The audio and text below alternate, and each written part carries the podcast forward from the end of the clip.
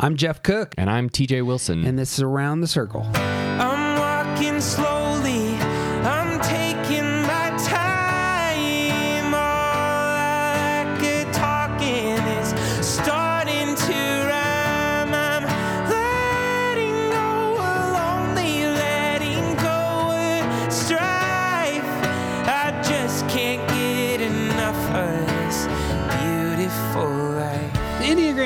Is a map of the human personality. It's a tool for navigating relationships, creates language for what motivates us, and helps us look at the way we look at everything else.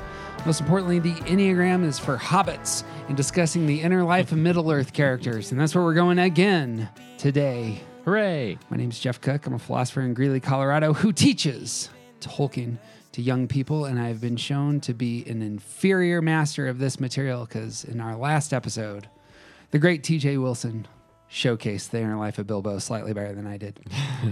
we were with TJ, who is apparently a hobbit lover, businessman, lover of theology, and Enneagram Ninja. Hello. My man. Hey. Hey, TJ, we're jumping into our second episode on Bilbo to give us a good intro into the Lord of the Rings. Hooray. And I thought that Bilbo Baggins was different in the portrayal of Ian Holmes and the portrayal of Martin Freeman. And so that's where we're going to start. Uh, what say you? Well, I went into this conversation like we we talked about this a few weeks ago. It was like this is this is what I think, and and this is like it would be really nice to have a conversation about how they're two different characters in the two different portrayals. Ian Holm playing a much older, much uh, like the story is about a, a the ring at that point, whereas uh, Martin Freeman's portrayal in The Hobbit is about the Hobbit and like their their adventure. So like of course it would be a totally different story. And then I actually watched them and it's like, "Oh, no. I don't think so. Huh? I think they're the same." Well, your take is going to have a huge benefit because one, it makes uh, not only consistency between the two trilogies. In my mind, it would be consistent then with the book Right. because because I think Bilbo in the book is a five. This is not my take on Freeman's uh, Bilbo. Martin Freeman, by the way.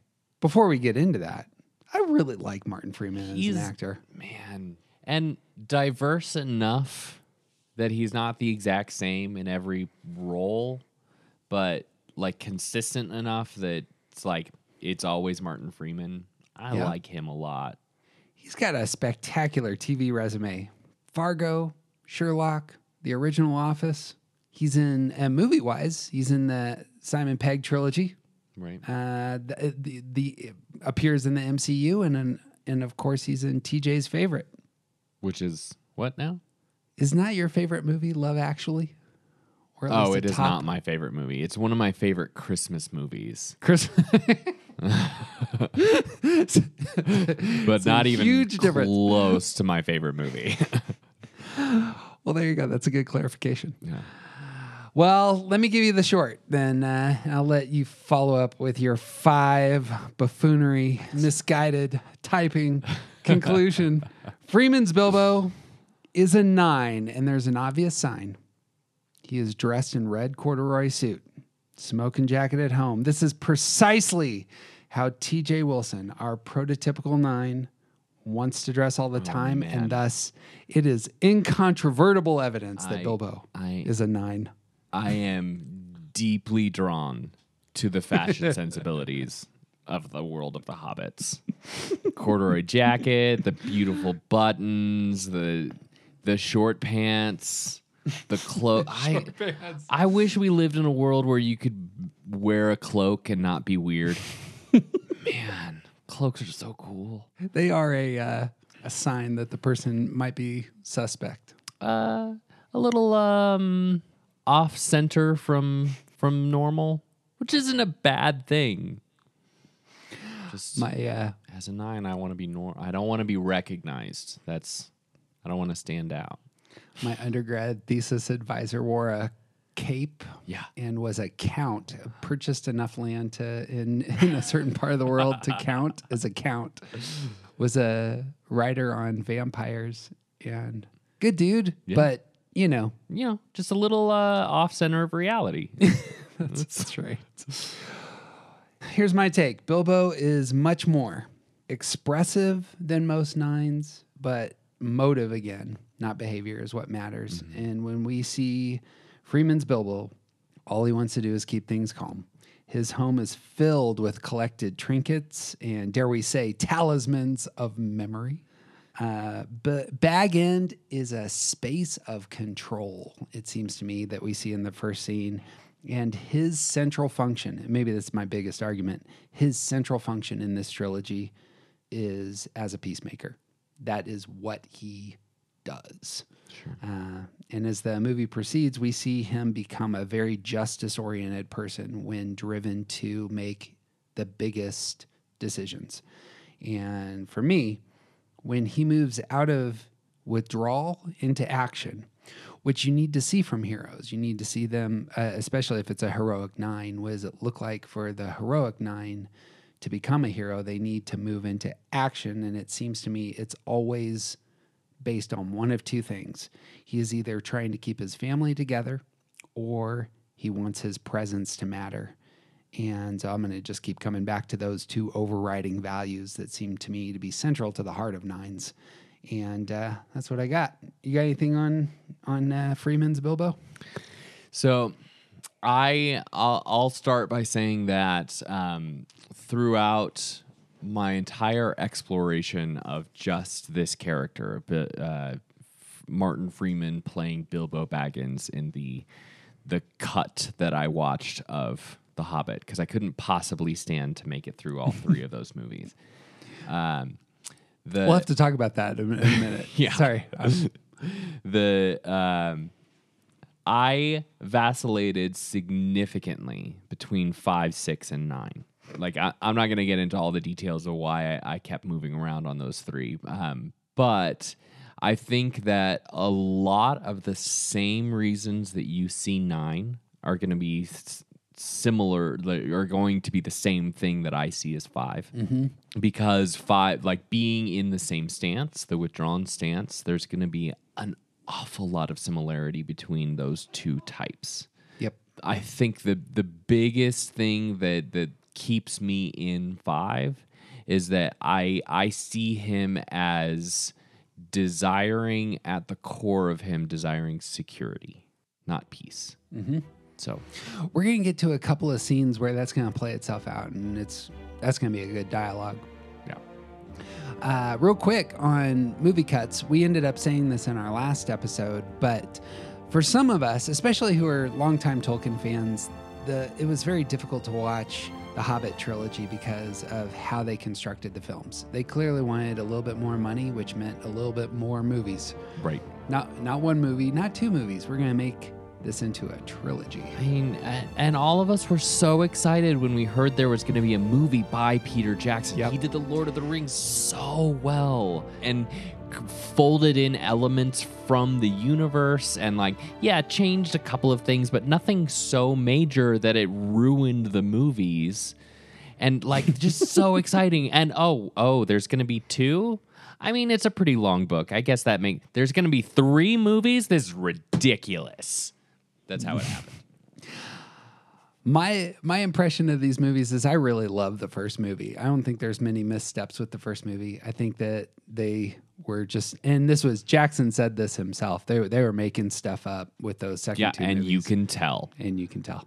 In good news, one of the fantastic elements of uh, digital culture right now is that artists around the world have done cuts of these movies where they've uh, removed a lot of the trash, a lot of the stuff that wasn't thought through very well, Evangeline Lilly. and made it, made it into worthy fan edits.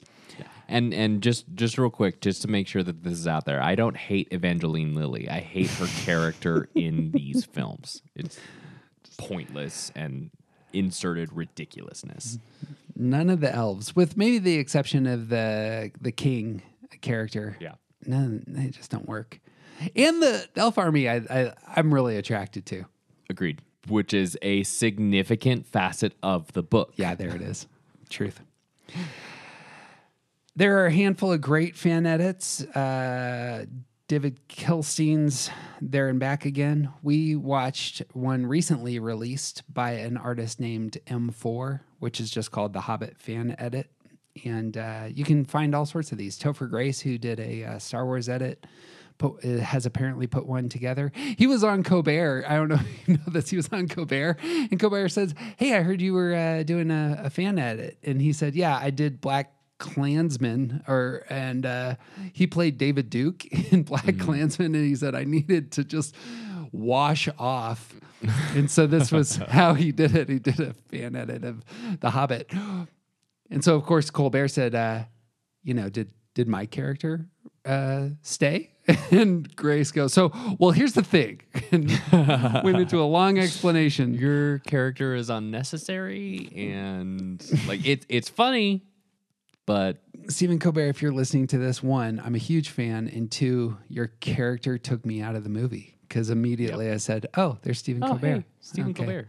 This is what they're doing." I actually I I did not recognize Stephen Fry right at first. Ah, So I did not have the same effect with him. Little But bit. Stephen Colbert is like, what's Stephen Colbert doing in there? Stephen Fry's character is gross, disgusting, and employs all the wrong people. yes. Okay, so TJ, before we jump into this, we need to talk about typing because we are typing people. We are deciding to jump into the inner life of others and tell them who they are. You mm-hmm. wanna talk about the one rule that we have for typing other people? Yeah, there there is one very serious, significant rule, and that rule is don't do it. Don't do it. We are reading someone else's behavior to determine their motivation. We make two exceptions to this rule, which is public figures and fictional characters, specifically public figures who have died. Yeah. Once once you are part of myth and legend and in history, I, we feel like it's okay to really elevate and talk about the inner life that we see. Gives you flesh to talk about. It gives you a real person to talk about and seek to, you know, to see yourself in some of the most accomplished people in the world. And with fictional people, obviously, we are getting to see uh, fictional characters at their worst. And oftentimes, storytellers actually expose motive. And since these people don't exist anyway, they allow us to talk about the Enneagram in fully fleshed out ways that are quite enjoyable, we find. Plus, fictional characters and dead people will never get mad at us for typing them wrong. So We won't break relationships, we won't be disproven later. It's, it's, it's glorious. All right. Well, as opposed to walking scene by scene like we did with uh, Ian Holmes' Bilbo, we got a trilogy to tackle. So instead of going uh, scene by scene, I think we should just jump in and, you know, what are some of the things that pop for you in seeing Martin Freeman's Bilbo as a five? So the the big thing that I kept coming back to was was his base motivation, his his base desire for security. Mm-hmm. So the enneagram can be broken up into th- like three essential triad, where the the one big thing that you're looking for is either autonomy, attention, or security. And I th- I think I see him wanting to feel sort of sort of safe, secure, uh, be in a space where he knows what to expect and and doesn't need to worry about being being bothered being drawn out of that that sort of secure space. And and a lot of his longing in the midst of this entire adventure is to get back to that space where he lives in the known So fives are going to desire security above all, and nines are going to desire control. I think the control side comes out more strongly for me. The opening line of the book, let alone once we transition from the that preamble into the storytelling, is In a hole in the ground, there lived a hobbit. Not a nasty, dirty, wet hole full of worms and oozy smells. This was a hobbit hole. And that means good food, a warm hearth, and all the comforts of home. comfort ends up, in my mind, being a huge first clue into this character's personality. It's not a hole that's secure, it's a hole that's comfortable. And the feeling of comfort is one that I think we're going to see in Bilbo over and again. And that comfort is something nines desire. and that control over their space is something that nines desire, and that might be a that might describe a whole lot of the tension that you see mm-hmm. in the first half of the first movie.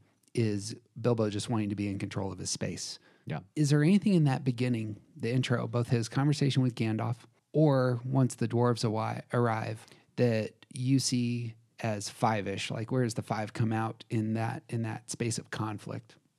the base politeness of his conversation with Gandalf when Gandalf shows up mm-hmm. is to me it reads as I'm going to give you what is needed for to be expected for someone who is polite talking to a stranger. And I'm not going to give you anything more than that Yeah, and and and Gandalf keeps pushing him, and and as he gets pushed, he's like, "Oh no, no, thank you, I'll leave." Bilbo says, Can I help you?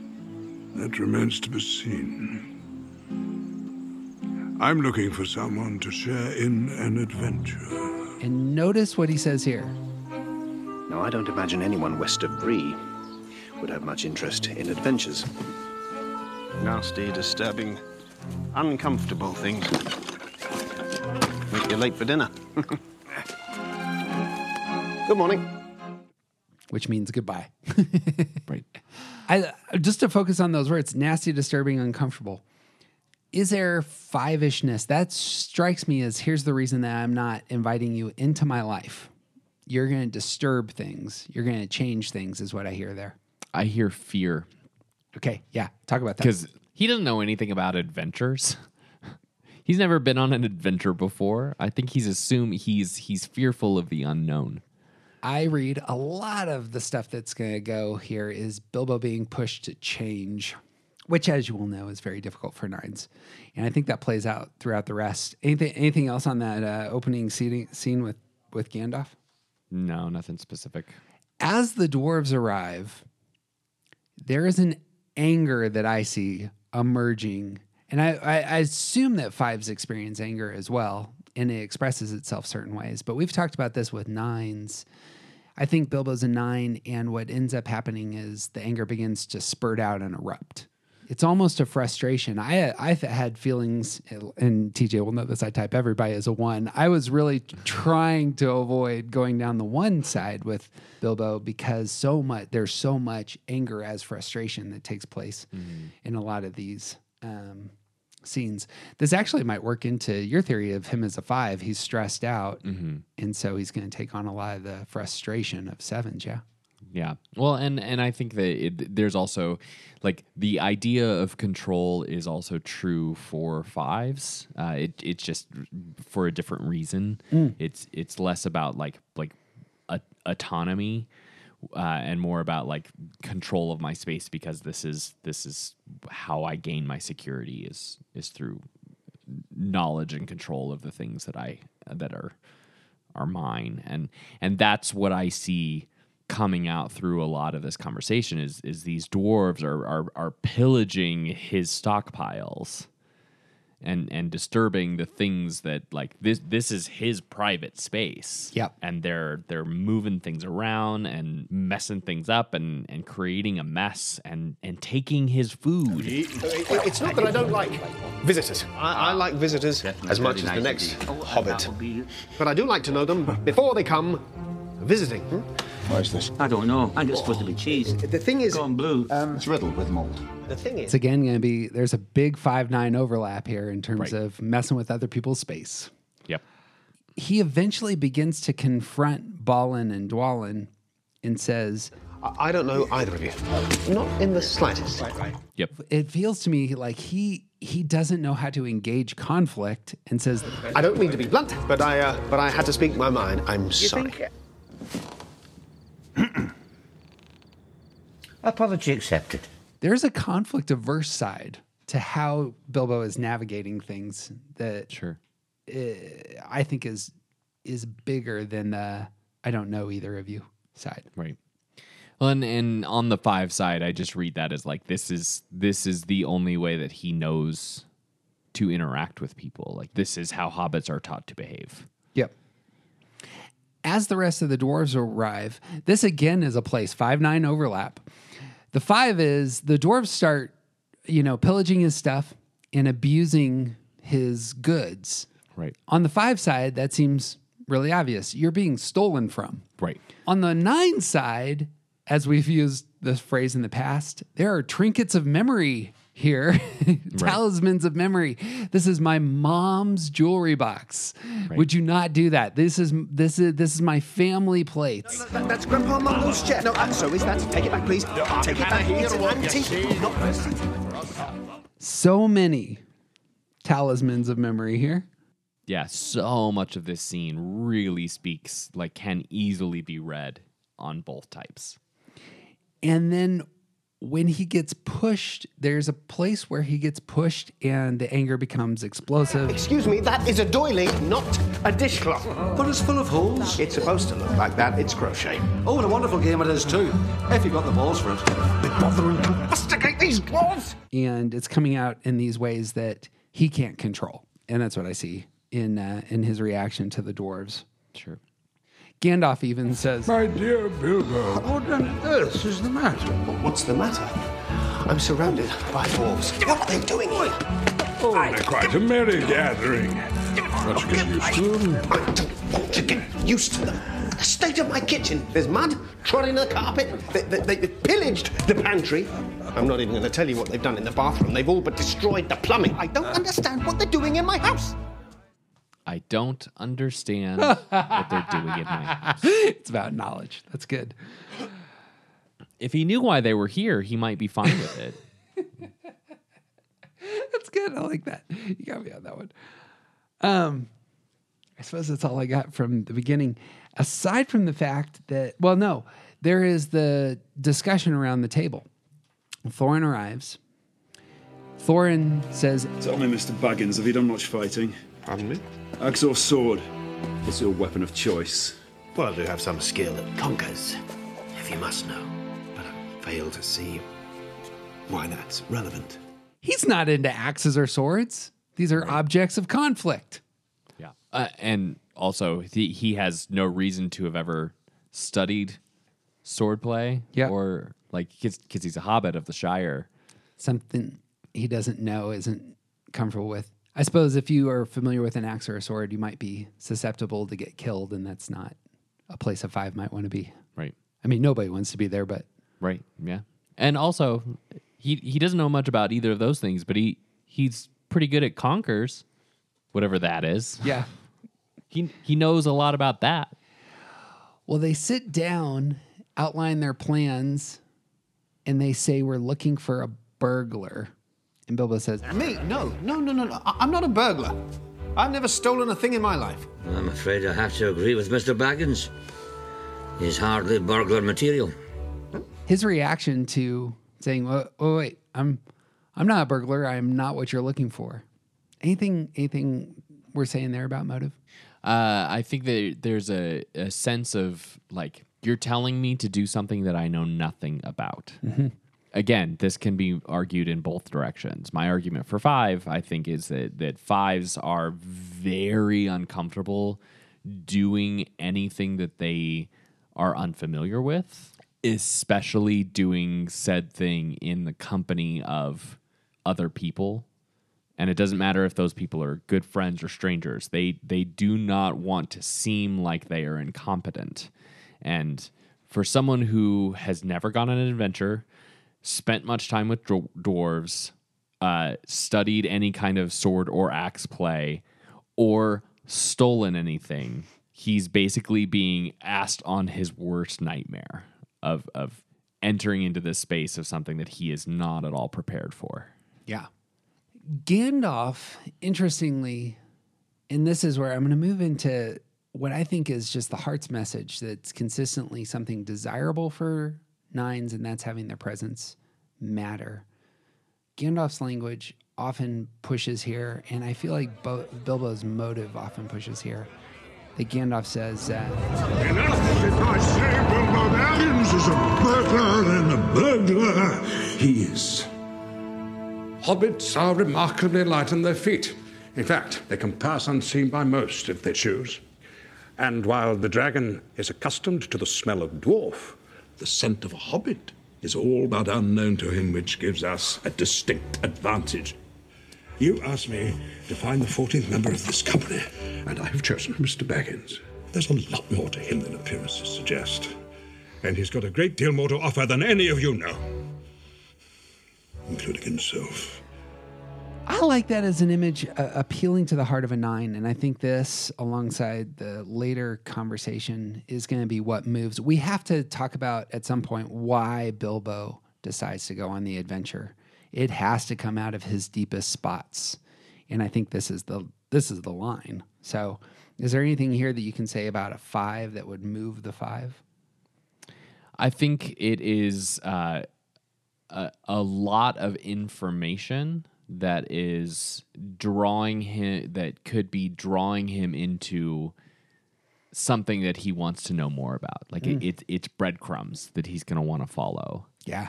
and and I think it also.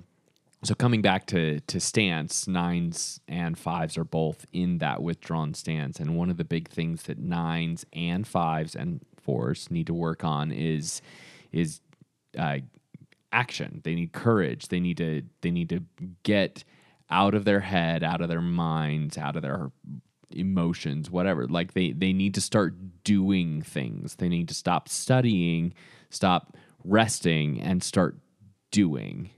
And I think a big part of this is is spurring him on to actually do something with his life. Yeah. Appealing to you know what you need to know in order to engage the world in powerful ways.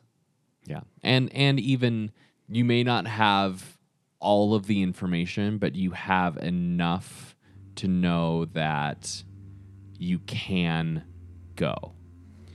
What sets the stage then for what seems to me the the big movement for this character? There's the singing at the heart where Thorin is recounting what has happened to his people in this beautiful song that capture apparently captures Bilbo's imagination.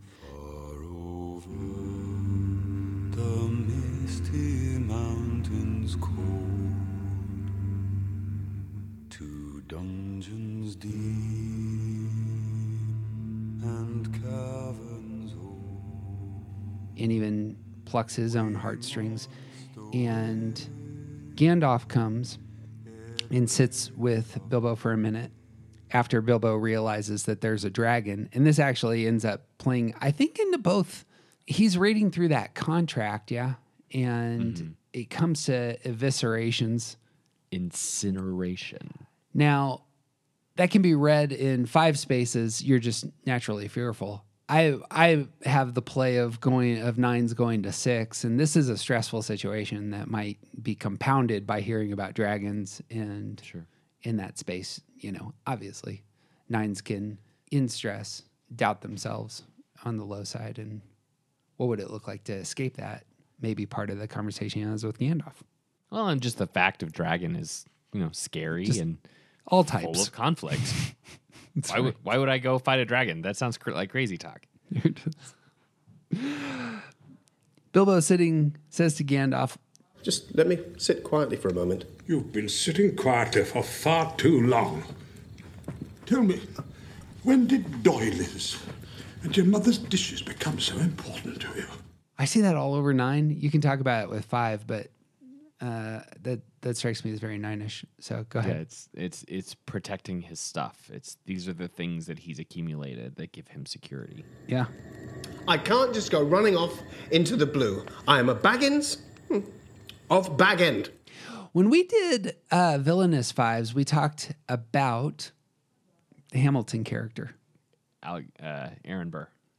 Who a lot of his dialogue ended up being, "Here's my family, my family history, my family heritage, and why this is what my identity is, and why I'm going to act the way I do." That maybe a lot of that is coming out here if you type Bilbo as a five here. Yeah. All right.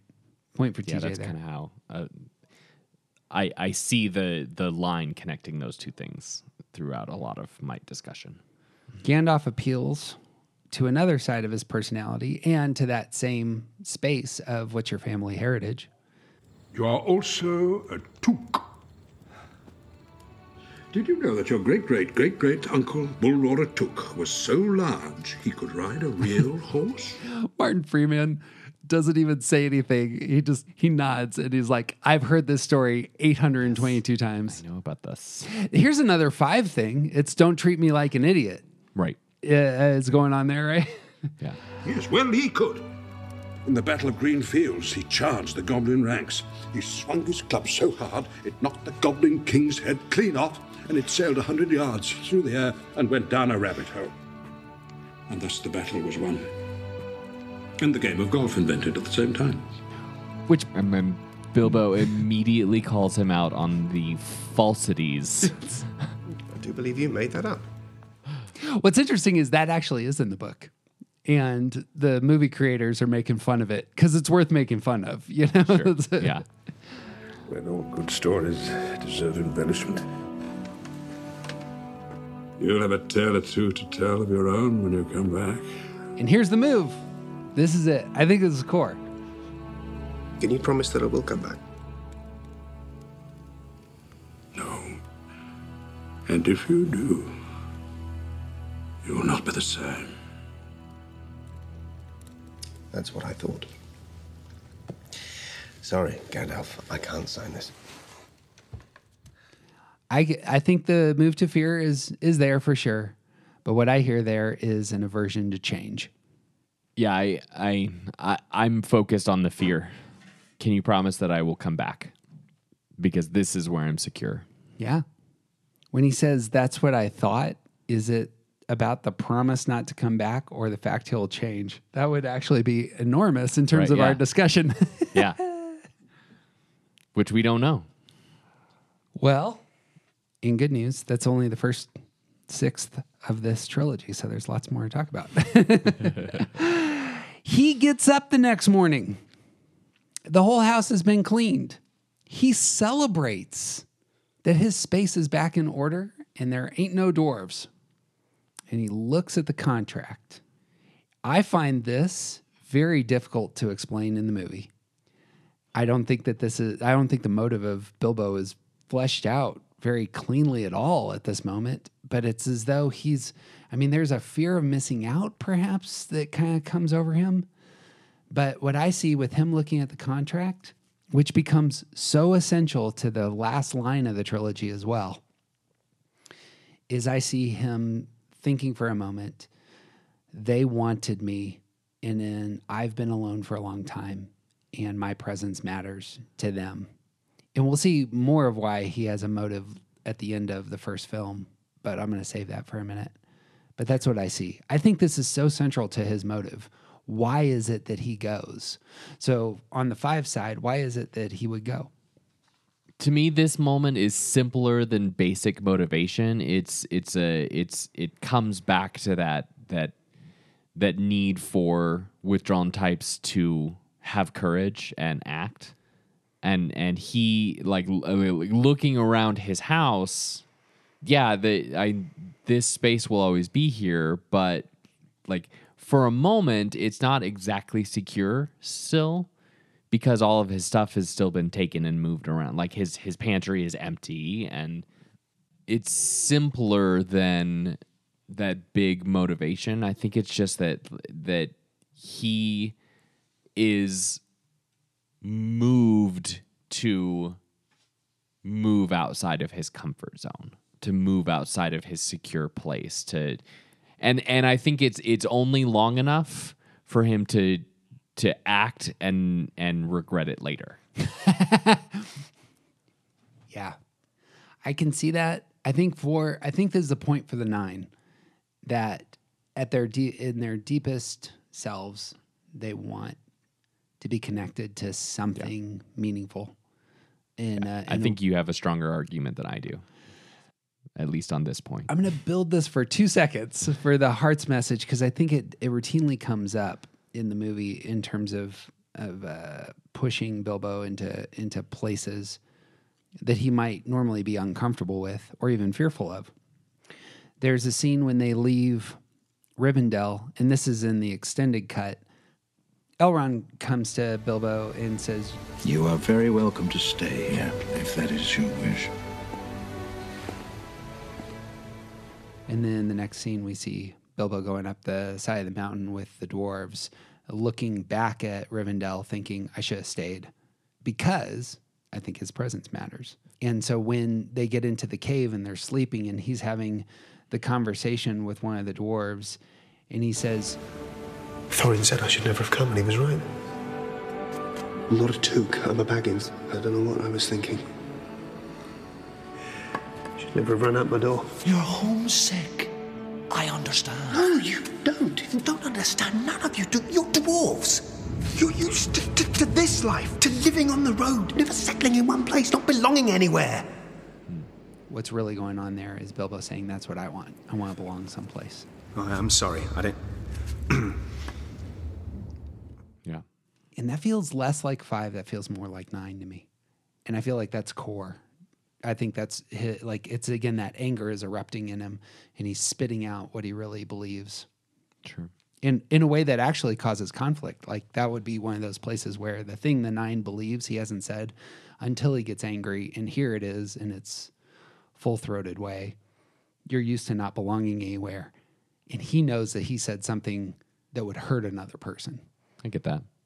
The five perspective, the way I see that is is less of focus on the word belonging and more the sense of home, because it's where his security is. Mhm.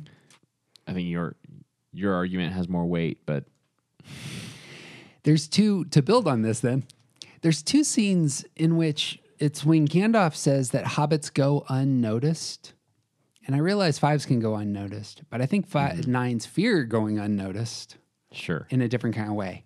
And celebrate it in a way that we wish wasn't real. Yeah. Nearly essential to this character is his ability to go unnoticed. Sure. Both with Smaug and uh, there's the scene where the goblins grab all the dwarves and Bilbo falls through the cracks because even the goblins don't notice this character. Right. Right. And it works as an advantage and as a disadvantage. His presence doesn't matter. But also it keeps him out of a lot of trouble. And that becomes real interesting. I think that's Sure. that's an Yeah. interesting place for a nine to kind of land, I imagine, live. Yeah. I get that. Yeah, fives are less about wanting to go unnoticed and more about wanting to not be there. This, by the way, dear listener, is my only argument for Bilbo as nine. I think everything else works works in TJ's favor. Um, he gets into the company after making the decision, and people start throwing bags of coins at each other because people are paying up bills. And Bilbo says, What's that about? Oh, they took wagers on whether or not you'd turn up. Most of them bet that you wouldn't. What did you think? because he wants his presence to matter. Hmm. Or maybe he's just trying to gain information, gain insight into Gandalf. He cares about about being wanted. Hmm. I I can't argue against you. My dear fellow, I never doubted you for a second.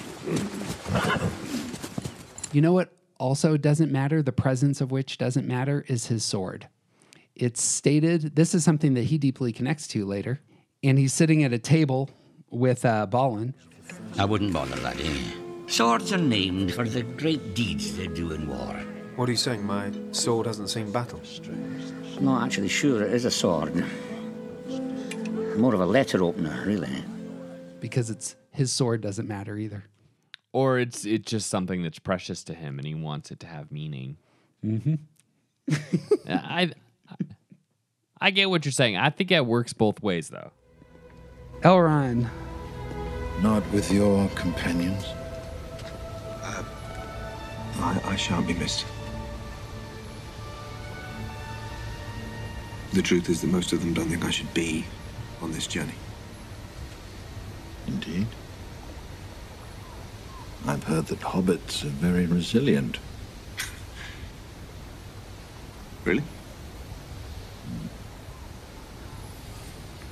I've also heard they're fond of the comforts of home. that's an appeal again. I think that feels more like a body type thing than a head type. Or maybe it's just a hobbit thing. It could be. Bilbo. You're saying all hobbits are nines? I am not. But uh, there's an appeal. If I was a, if I was talking about Sam and talking about the comforts of home, I would I might I might he's Sam wants to get back because of a relational connection he has to the Shire and especially to to a girl. Yeah, we'll talk about that when we get to Sam. the girl that he's un- afraid to ask out, the girl Yeah. that he has no actual connection to. Huh? They get married by the end. Uh, he like looks around and whispers, I've heard that it's unwise to seek the counsel of elves, but they will answer both yes and no. and apparently he realizes that Elrond is kind of offended by this, and he goes, Ah, and that's where Elrond says, you are very welcome to stay here, if that is your wish. This this seemed to me like uh, El- Elrond said something sort of l- sarcastic and biting to him, and he said something sarcastic and biting back, Mhm. and then realized that he might have crossed a line. Mhm. That that reads to me. I, I could go either way on that, five or nine.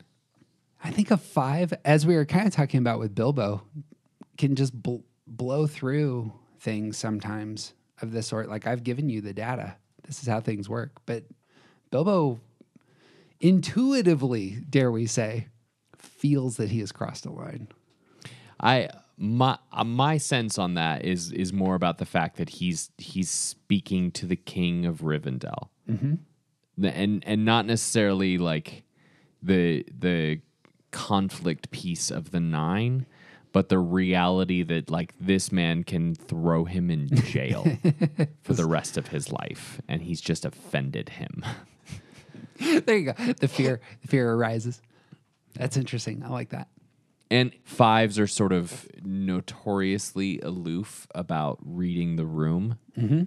and and like saying appropriate things at appropriate times. And this can easily be a moment where he's like, I, I thought I was doing this right. uh oh. Misstep. Yeah. That's funny. Okay. Well, I got you. He falls away from the dwarves as they they leave, finds himself in a deep cavern.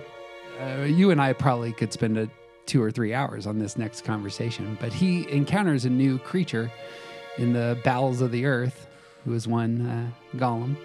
Just a stellar performance. One of the things that Andy Serkis. Andy Serkis said about this is he felt when he came to this movie, he felt like he was impersonating himself because he was so familiar with what he had done in those trilogies that it was like, okay, I got to recreate something. But That's in line with the Gollum that we experience. that's it. Is it lost? Yes. Yes, and I want to get unlost as soon as possible. Oh, we knows. We know safe paths for hobbitses. Safe paths in the dark. Shut up. I didn't say anything. I wasn't talking to you. Big idea. Do you see anything going on here that uh, pushes towards five? I feel like the more more of an argument's ag- against nine than four or five. I feel like a, a nine would be more likely to like work harder to get away from this. Mhm.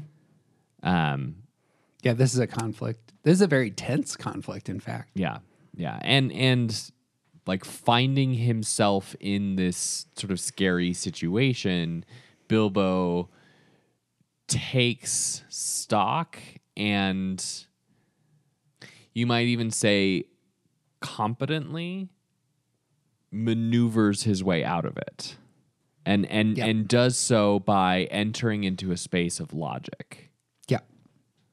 I see that. This is the of all things, this is playing into Bilbo's strengths if he's a five. Right. There's a risk taking that I think fives I think fives will take big risks if they are comfortable in their head with Right. what's ahead of them. And so when Gollum says, If Baggins loses, who eats it whole? And Bilbo pauses and goes, Fair enough. fair yeah and we're going. because it's a game of riddles it's playing into his strength. The thing that Bilbo really wants is to find a way out. On the nine side, it could be about again that would make sense. You're in a very uncomfortable situation, so you have motive to do whatever it takes to get out of there. When Gollum realizes he's lost his ring, this is the only other part. I mean, you, it could be fear that Bilbo is kind of like taken aback, but the anger that emerges from Gollum in that space and Bilbo taking us a huge step back. How do I make this peaceful again? Comes across in his character. I Yeah, don't know- it, I don't know if there's um, anything to say. Where conflict, but also like uh, for on the nine side, it's conflict and like let's let's let's get back to like we we were okay a minute ago, uh, but also the understanding and for for the five side, I think Bilbo f- lost control of this situation in which he felt like he understood what was going on, and now he has no idea what's going on. Because because Gollum is freaking out about something that he lost, and Bilbo has no idea why or what, like what could possibly be that important. I, I could take it as either way. Like one, there's there's a lot of anger and conflict, um, and you can't do anything about it. And the other side, it could be fear and knowledge. That makes sense. He escapes. Notice, does a five kill Gollum? Is there a reason that a five wouldn't kill Gollum? I could see why a nine wouldn't kill Gollum. Because five can see him for who he really is. The observer notices that Gollum. I it the argument works both ways. Yeah. Yeah. He's in a place of security. Yeah. And he could go to power. Man, I don't, this, this is one of the few places in that movie that I just didn't really like. I don't like how they showcased Bilbo's decision here. And it's hard to do with so much CGI. The whole thing, man, is computer generated. Well, they escape. The dwarves escape. Bilbo escapes, and the dwarves find themselves looking around, looking for Bilbo. What happened exactly? Tell me! I'll tell you what happened. Master Baggins saw his chance and he took it. He has thought of nothing but his soft bed and his warm hearth since first he stepped out of his door. We will not be seeing our hobbit again. He is long gone. Thorin the Eight, I would think it, it's very easy to type Thorin in my mind, is describing a nine in this more than a five in my mind. And I think that his intuitive sense of what Bilbo's desires are is pretty spot on. As a as somebody advocating for nine. but I I do not disagree that Thorin is an eight, uh, and I see him as observing someone that he thinks is weak and soft. Agreed. And I don't know that that necessarily means nine. I think that means anyone who's not a dwarf. he wanted his soft bed and his warm hearth. That, that strikes me as more, not that fives don't want soft beds and warm hearths, but he's describing an atmosphere that Bilbo wants to re-enter. Right. But but here again, we're we're talking like this is also this is a good example of of why it's bad to type other people because we're talking about Thorin typing Bilbo. Thorin doesn't. Here, here would be the argument. Thorin doesn't say Bilbo's been terrified this whole time. He doesn't have what it, what it takes physically to to overcome his fears. Right. But his but his take. Thorin is observing Bilbo through his own lens. Sure. Where where vulnerability and, and weakness, these are the things to be against.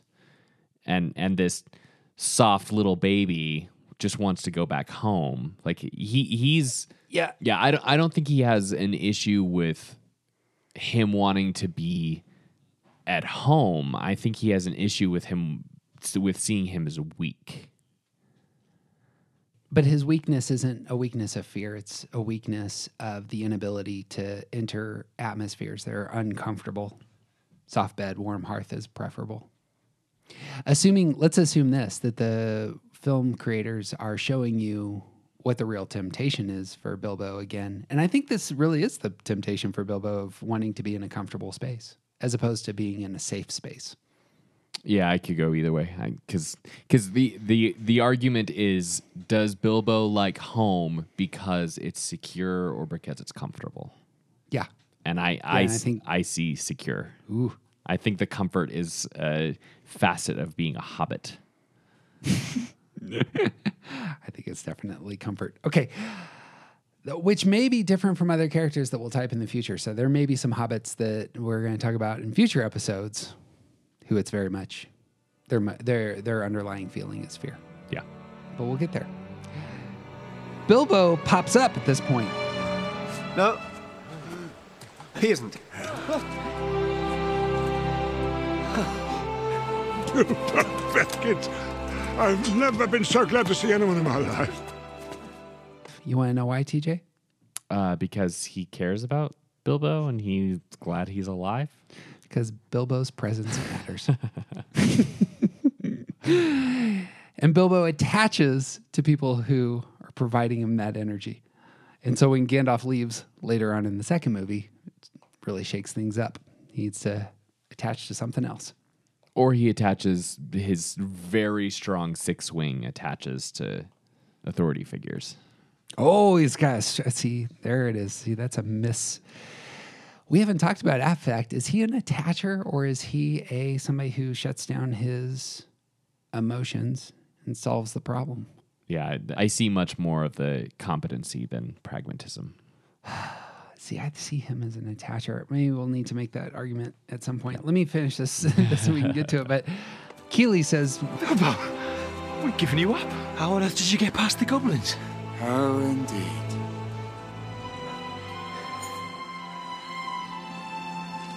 Oh, what does it matter? He's back. Thorin pushes in. Matters. I want to know. Why did you come back? That's a setup. This, this is all going to be motive. What is your motivation? And here's Bilbo's answer. Look, I know you doubt me. I know, I know, I know you always have. And you're right, I often think of Bag End. I miss my books. And it's the safest place that I can possibly think of. I can't, I'm just secure in my bunker of solitude. Yeah. No, he doesn't say that. He basically does. See, that's where I belong. That's home. and here's the line And that's why I came back. 'cause you don't have one. A home. It was taken from you. But I will help you take it back if I can. That's at least what he says his motive is. So what do you see there for fives? Uh, I see. Uh, talked about this earlier in the decision to go.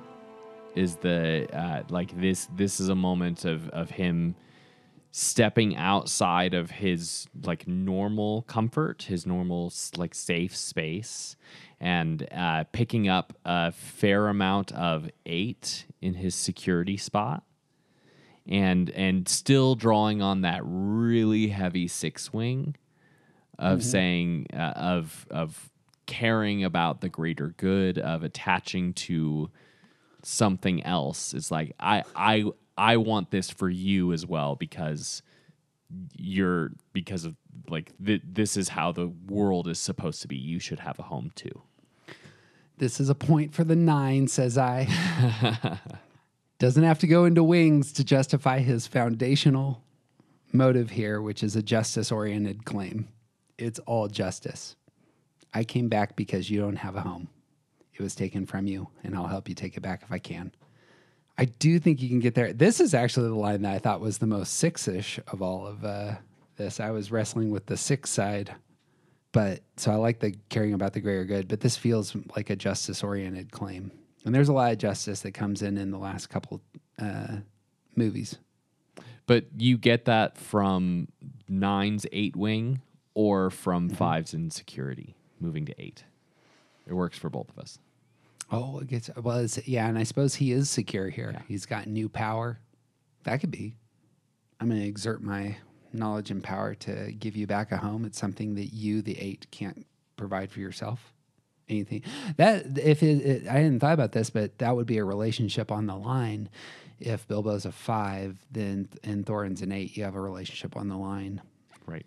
That would make a lot of sense there. The on the flip side, you have a relationship on the wings of an 8 and a mm-hmm. nine. which would help explain a lot of the tension between Yes. the two of them because Yes. because eights and nines there's there's no two types that don't get along except for eights and nines. because eights use conflict to, to test their the boundaries and nines avoid conflict. It can be the case that those eight nine relationships, however, can be the most depthy because they've gotten past that and Right. move into a different sphere. And that, that, I mean, that does showcase that relationship. This is a relationship that has a different kind of depth to it. If you believe in what the filmmakers show you, mm-hmm. I I don't know. I I think this is one of those. There might be a few of these, but I think that that we're gonna have a hard time making that argument from the perspective of just watching these films because I think this is one of the spaces that they met they didn't do a good job Mhm. in in Oh, in their really giving us a glimpse of these two people caring about each other. I see the motive for Thorin caring about Bilbo. I don't see the motive for Bilbo caring about Thorin. Oh, and I don't see either of them. Well, I'll make the case for Thorin. Thorin is routinely getting saved by Bilbo, and he begins to see how strong Bilbo really is and how he is loyal. I think that Bilbo is a very loyal character to, to Thorin. So loyal, in fact, that he's willing to call him out.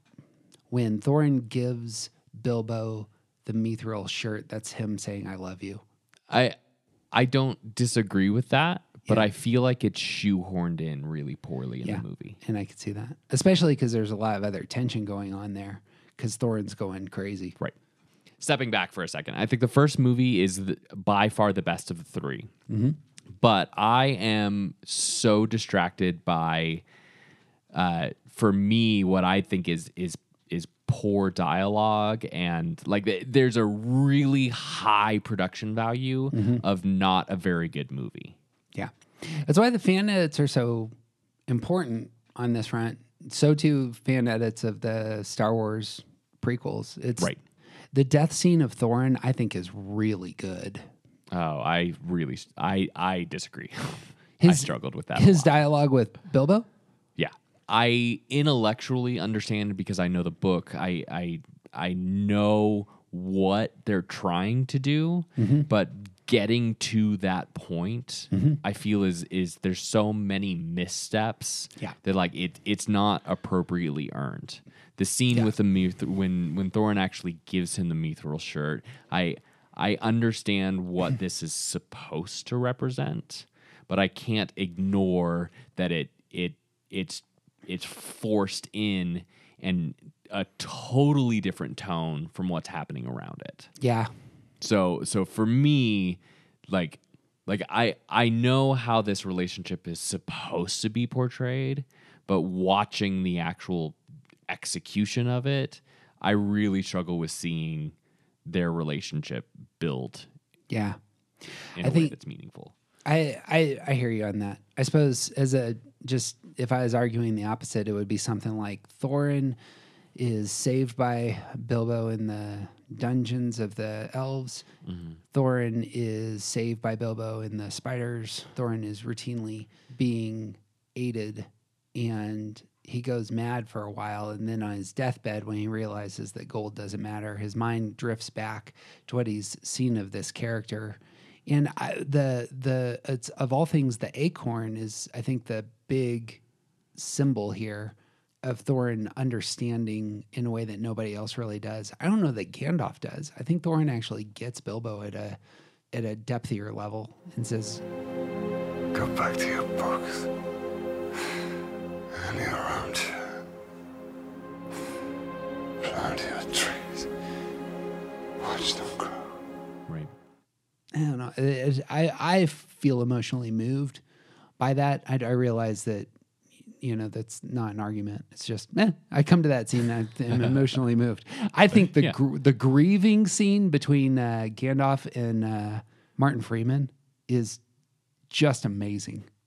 Oh, I again Don't care. atonal. It, wow. It doesn't fit. Yeah. I think it's a cool scene, and it would be nice if it fit where it was put. That's unfortunate. Yeah. I tear up at both those. The grieving scene, I think, is really classic. Speaking of the grieving scene, I, I wonder if that describes how a five would grieve.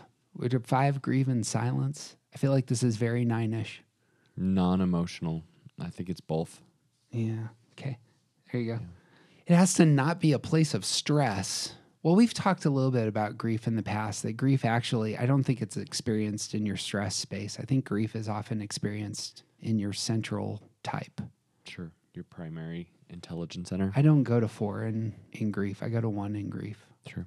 So that would make sense, both for nine and five. You feel grief in your body. Yeah, I feel grief in my body. I don't feel it in my heart.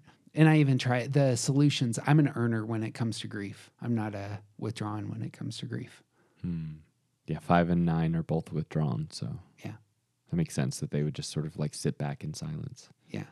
Real great image of Gandalf as we'll talk about Gandalf's type, but here would be something for that character. He's going to sit with somebody else in their grief and just not say anything. Sure.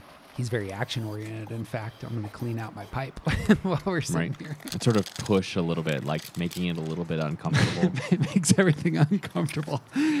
Can you feel my presence here in this moment? You want to talk about the dragon? Ah, so much. We've already done this scene, but we've done it from the opposite side. We talked about Smaug as a five. I want to say that one of the great goods of the book is that I do think Bilbo's a five in the book, and I think Smaug's a five, and that's intentional. You're showing your darkest self here. and and an excellent dialogue between two fives. Yeah. Especially when one of them is a an enormous fire breathing dragon and the other one is the world's smallest creature. Right? But but like that I, I think that also highlights like like the five in the eight space of being a dragon Mm-hmm. being entirely in control and the five who is you know potentially scared to death but also like still recognizing that this is a creature with whom I can have an intelligent conversation. Yep. This is a very short conversation. It's worth going into. The fiveness of Smaug is all over this. It's Oh, the yeah. from the very first line. It's Well.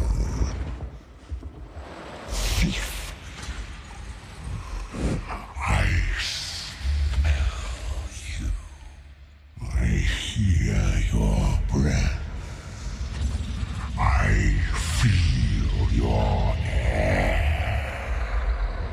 that's all observation, and it gives him power. Yeah. Bilbo.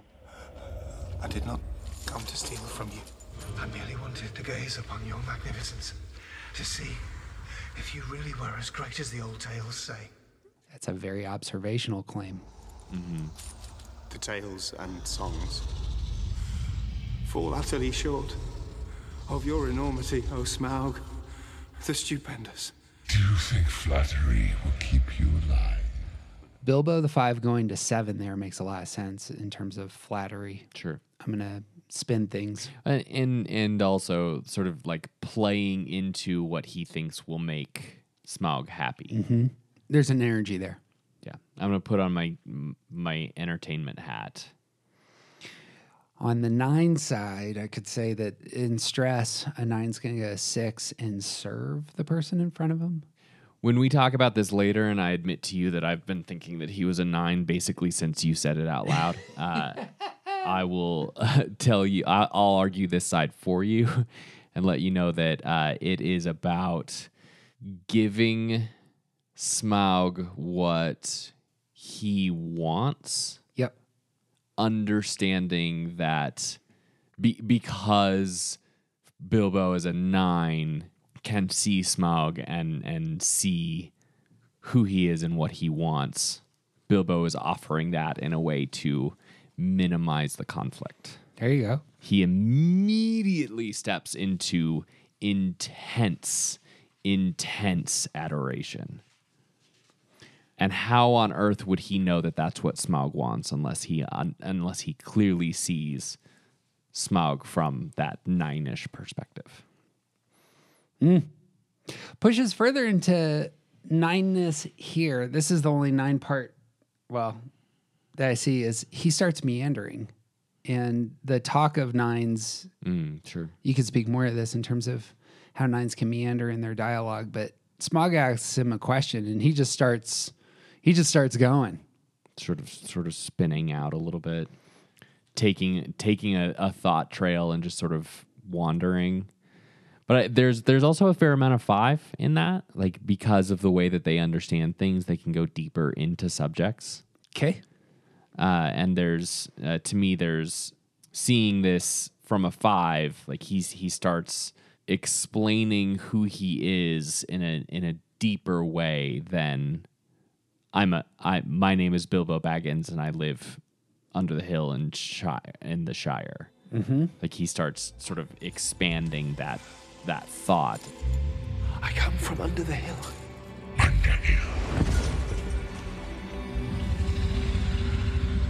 And under hills and over hills, my path is led. And and through the air, I am he who walks unseen. Giving more, giving depthier explanation of who he is. Is he saying these because they're facts, or is he saying these because he's trying to establish his value? I think he is trying to explain himself in a way that makes sense to someone who describes themselves I am fire, I am Yeah. Ooh.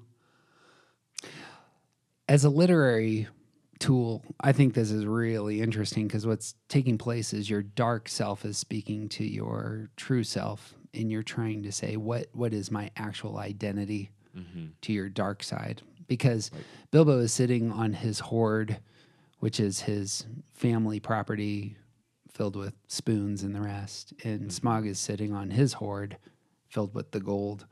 Both of them have the same temptation and posture towards the world. Right. But Bilbo has something Smaug doesn't.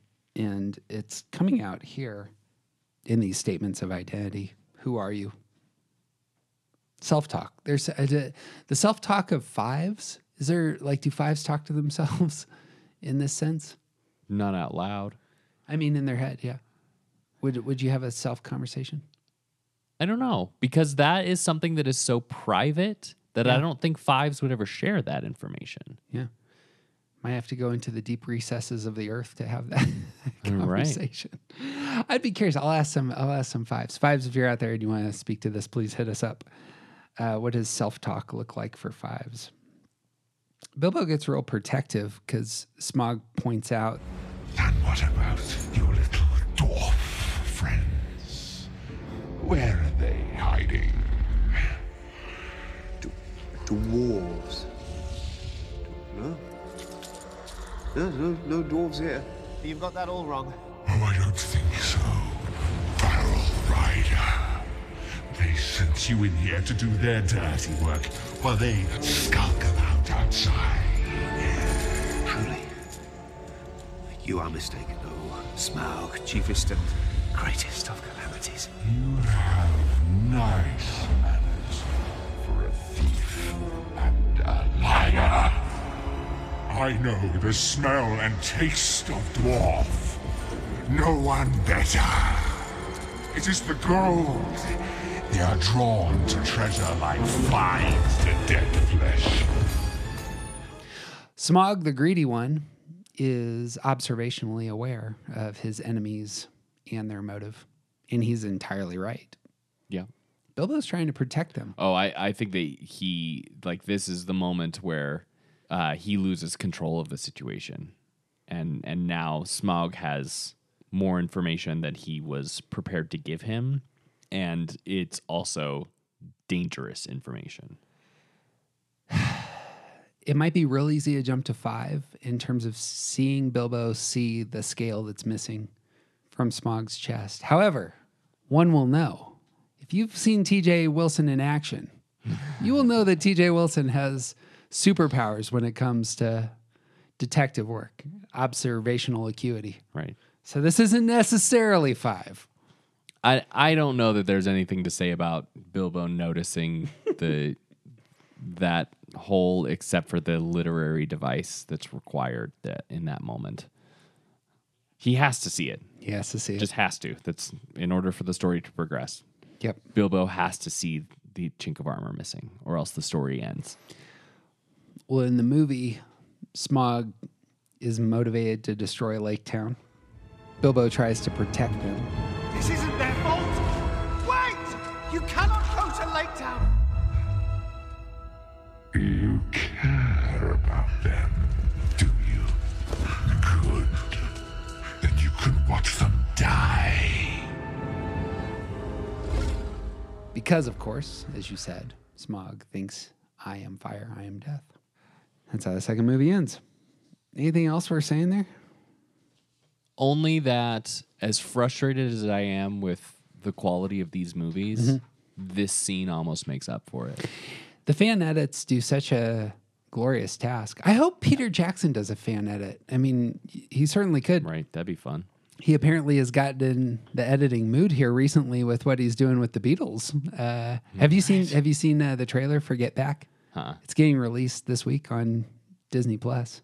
Okay. Paul McCartney said he saw the movie and it reframed everything that he experienced about the end of the Beatles, and he saw it as way more positive than Oh, nice. what he remembered. It was real interesting. So Awesome. there's there's there's the work that a seven director can do for you.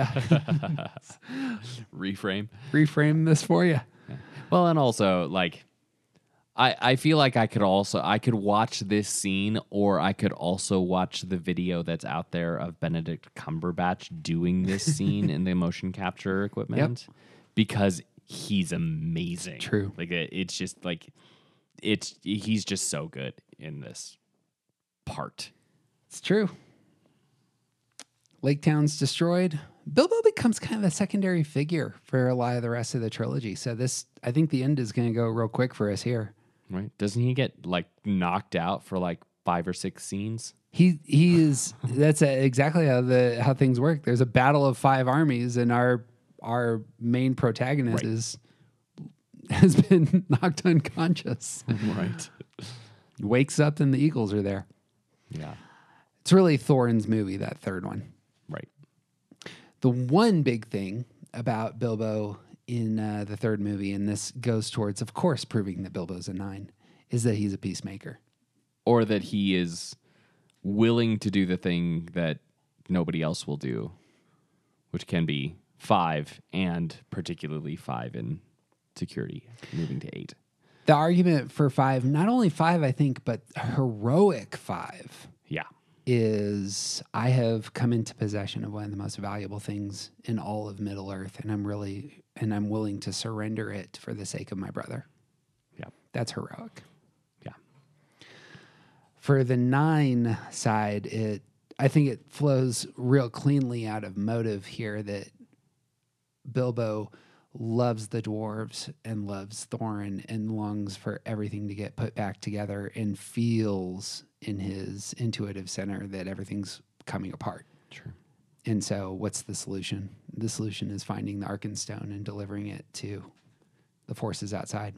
Just to sort of expand on why I see this as five ish is the the there's an objective quality to like being in the company of these people for so long and seeing how the the dragon sickness changes Thorin. He knows that forward the best way to Mhm. resolve this whole situation is by going against his family in a way. Like the the best thing for Thorin is to give someone else the Arkenstone. Mm-hmm. Mm-hmm. And like that that's that's just an objective truth. Yeah. And he does the detective work to figure that out. He has a conversation with Balin at one point. Dragon sickness. I've seen it before. That look. A terrible need. It is a fierce and jealous love, Bilbo. It sent his grandfather mad. Martin, if, if Thorin had the Arkenstone, or if it, if it was found, would it help?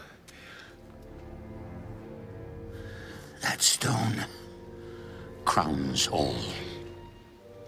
It is the summit of this great wealth, bestowing power upon he who bears it. Will it stay his madness? No, lad. I fear it would make him worse. Perhaps it is best. It remains lost. Bilbo looking at this whole situation like he's he's not trying to like keep the peace. He's actually doing what's best for everyone because objectively looking observing what's happening with the ar- with the other armies with uh, what how Thorin has become mad how he basically has total control over his other dwarves like because he is their king he is willing to do the thing that is is best for everyone, which will actually enter him into a space of conflict. Yeah.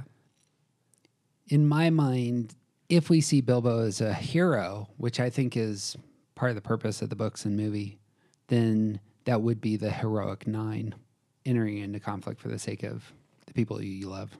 And so that, as opposed to going against motive, that would be actually the heroic side of that type. Right. Argument can be made for both. Bilbo shows up on the other side with the, the forces of Bard and uh, Thranduil. Bilbo steps into their presence. Gandalf is there. If I'm not mistaken, this is the halfling who stole the keys to my dungeons from under the nose of my guards. Yes. Sorry about that. I came to give you this.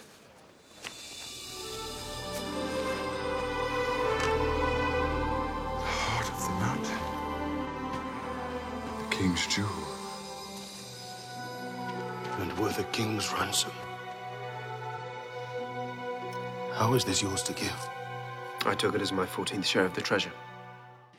He consistently comes back to this. There's a fairness argument that he routinely is pushing into. Yeah. I don't know if there's anything we're saying there, but um, assuming that body types are the justice oriented types, that might be something worth elevating.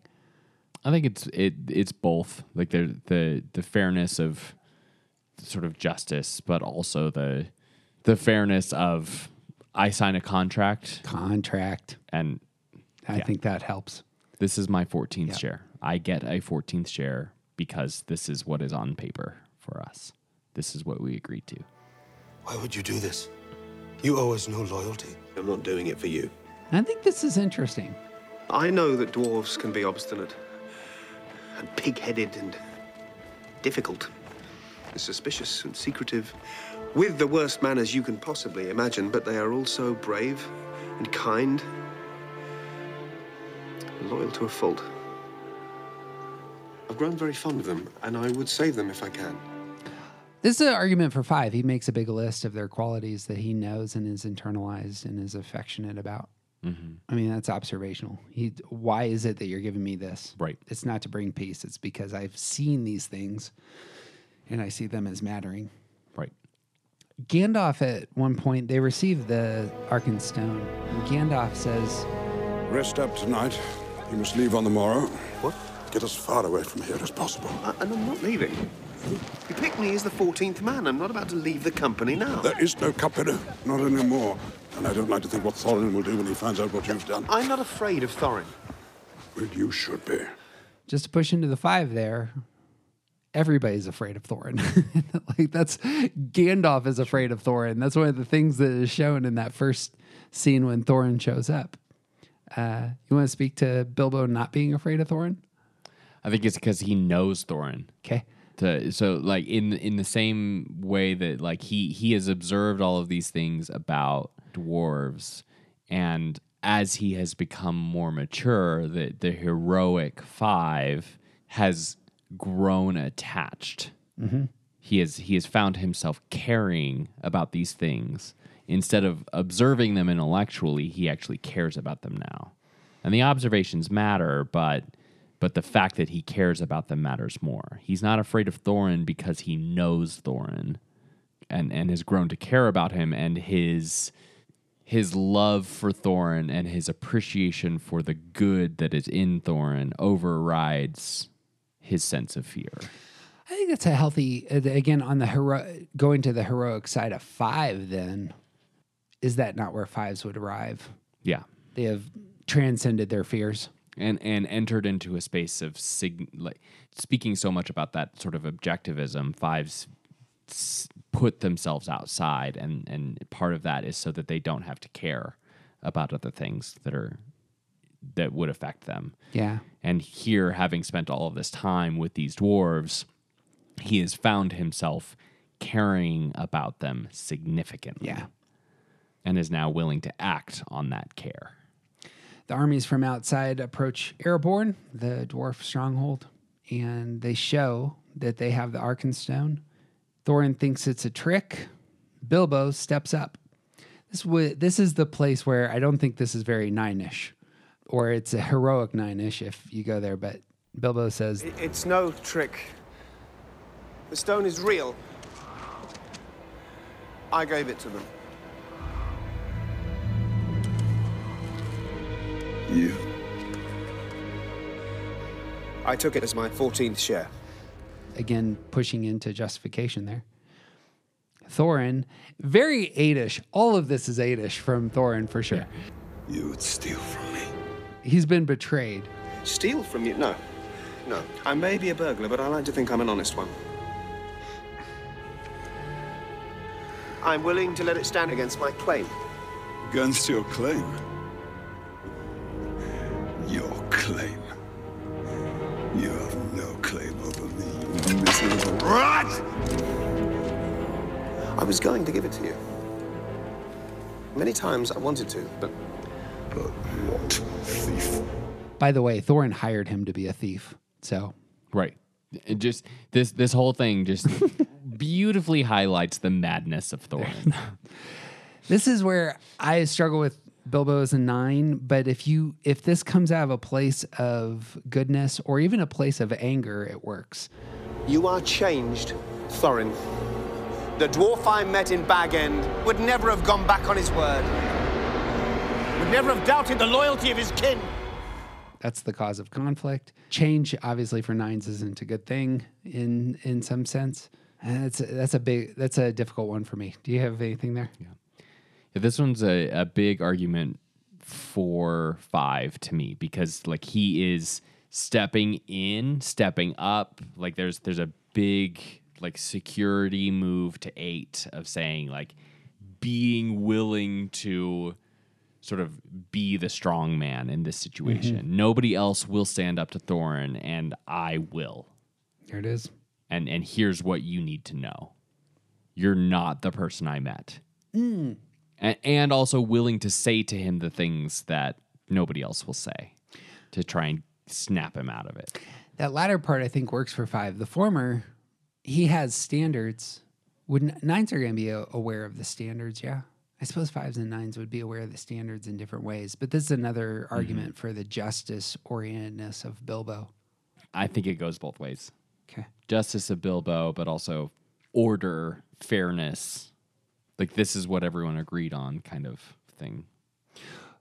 Thorin's hurt in a different kind of way when loyalty is bro- brought up, and he says, Do not speak to me. of Loyalty. Because he knows he's been unloyal. and this Right. would be a dig on an eight. Uh, Bilbo has effectively cut him. And so Thorin, n- in my mind, on the nine side, knows how to punish a nine, Throw him from the rampart! which is essentially your presence doesn't matter, which in my mind is the, the whole of Bilbo's motive. He's attacking Bilbo's motive. You're kicked out of the company. Oh, I think he was trying to kill him. Yeah. I think that that's the I understand that there's the four for the 5 that would be how that would work if you're if he is a 5. But if he's a 9 then this actually is a serious emotional dig. Sure. I, uh, an 8 wanting to do damage to the person in front of him. How do I do it? Well, but also remember that eight, this particular eight, is has dragon madness. So he's just crazy right now. It still he still might know how to hurt somebody. He's just crazy and murdery. It's- Murdery. yeah. Battle ensues between the elves and the dwarves, and then uh, all of a sudden, Thorin's kin show up. Good morning. How are we all? Bilbo gets knocked unconscious. There's a CGI spectacular. I'm I'm moved by the death of Fili and Kili. Watching my kids execute in front of me would be like top in terms of experiences that I'd never want to have happen. And sure, it, I think it's powerfully done. That's fair. Those aren't his kids, uh, but they're his cousins, of course. Yeah, then they're the youngest, aren't And they? yeah, they would be the ones. They are Oh, his. no, they're not the youngest. They are Thorin's sister's children, but Thorin has no children, and so they would be the next in line. The closest, yeah.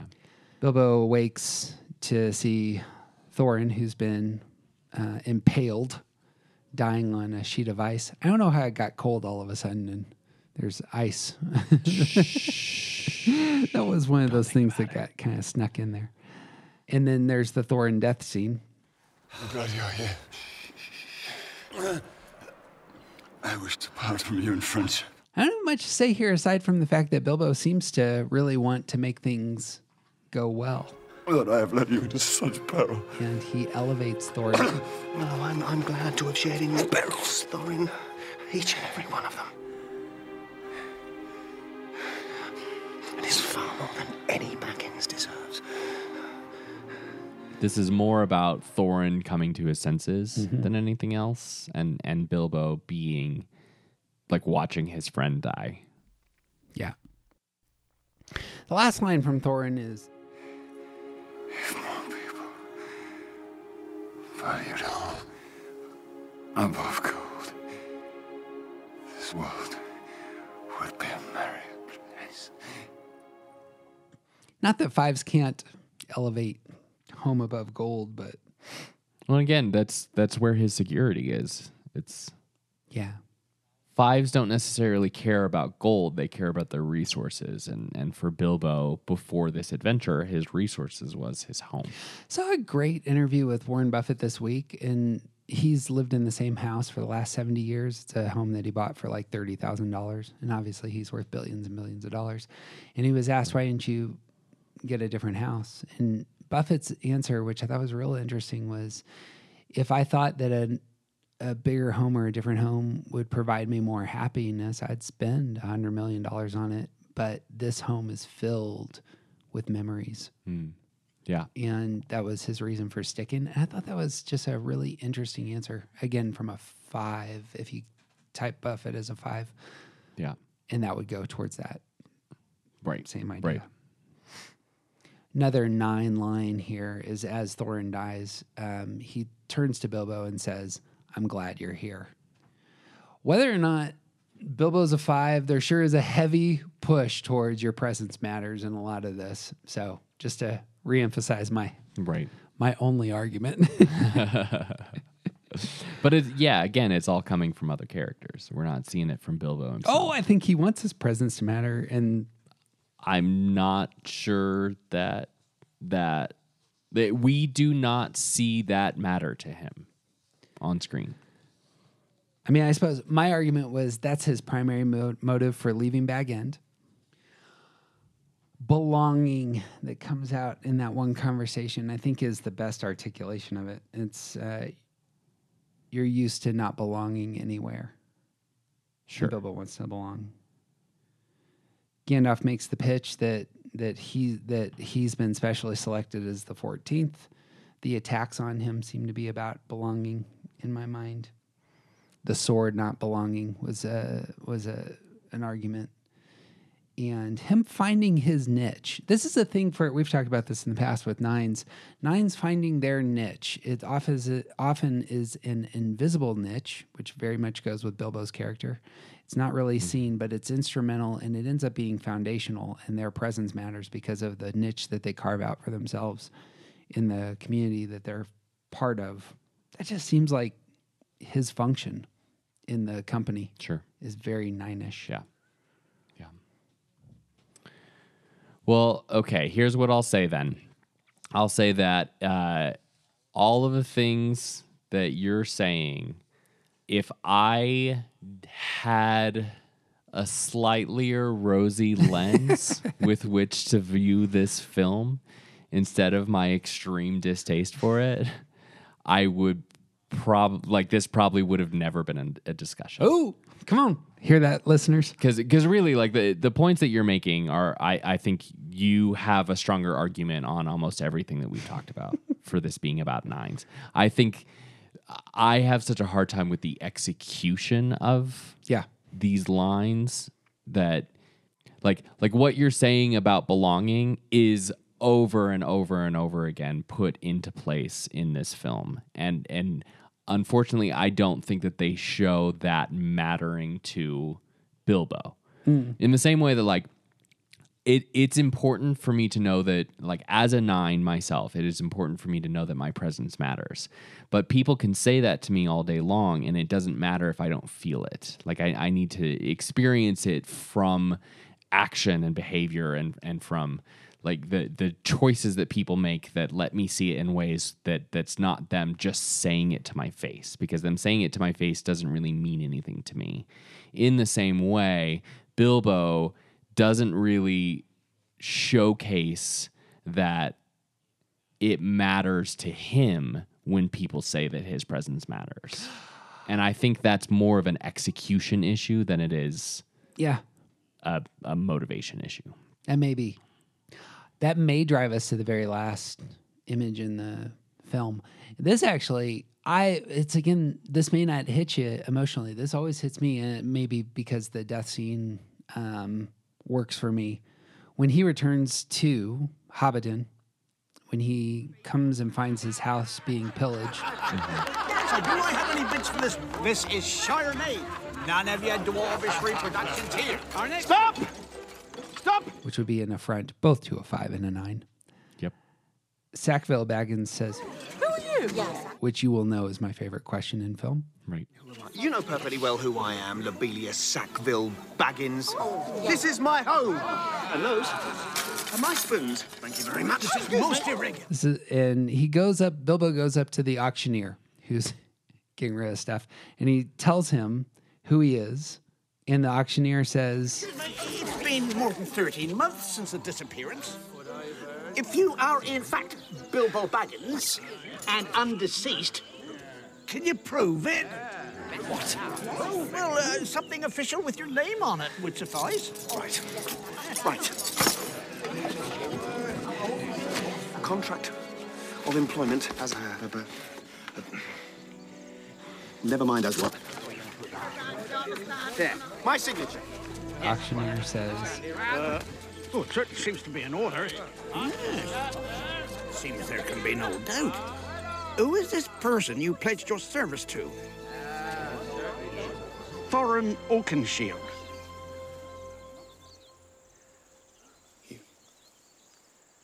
He was my friend. which is something he couldn't say to Balin earlier. And it's something he hasn't acknowledged yet. Right.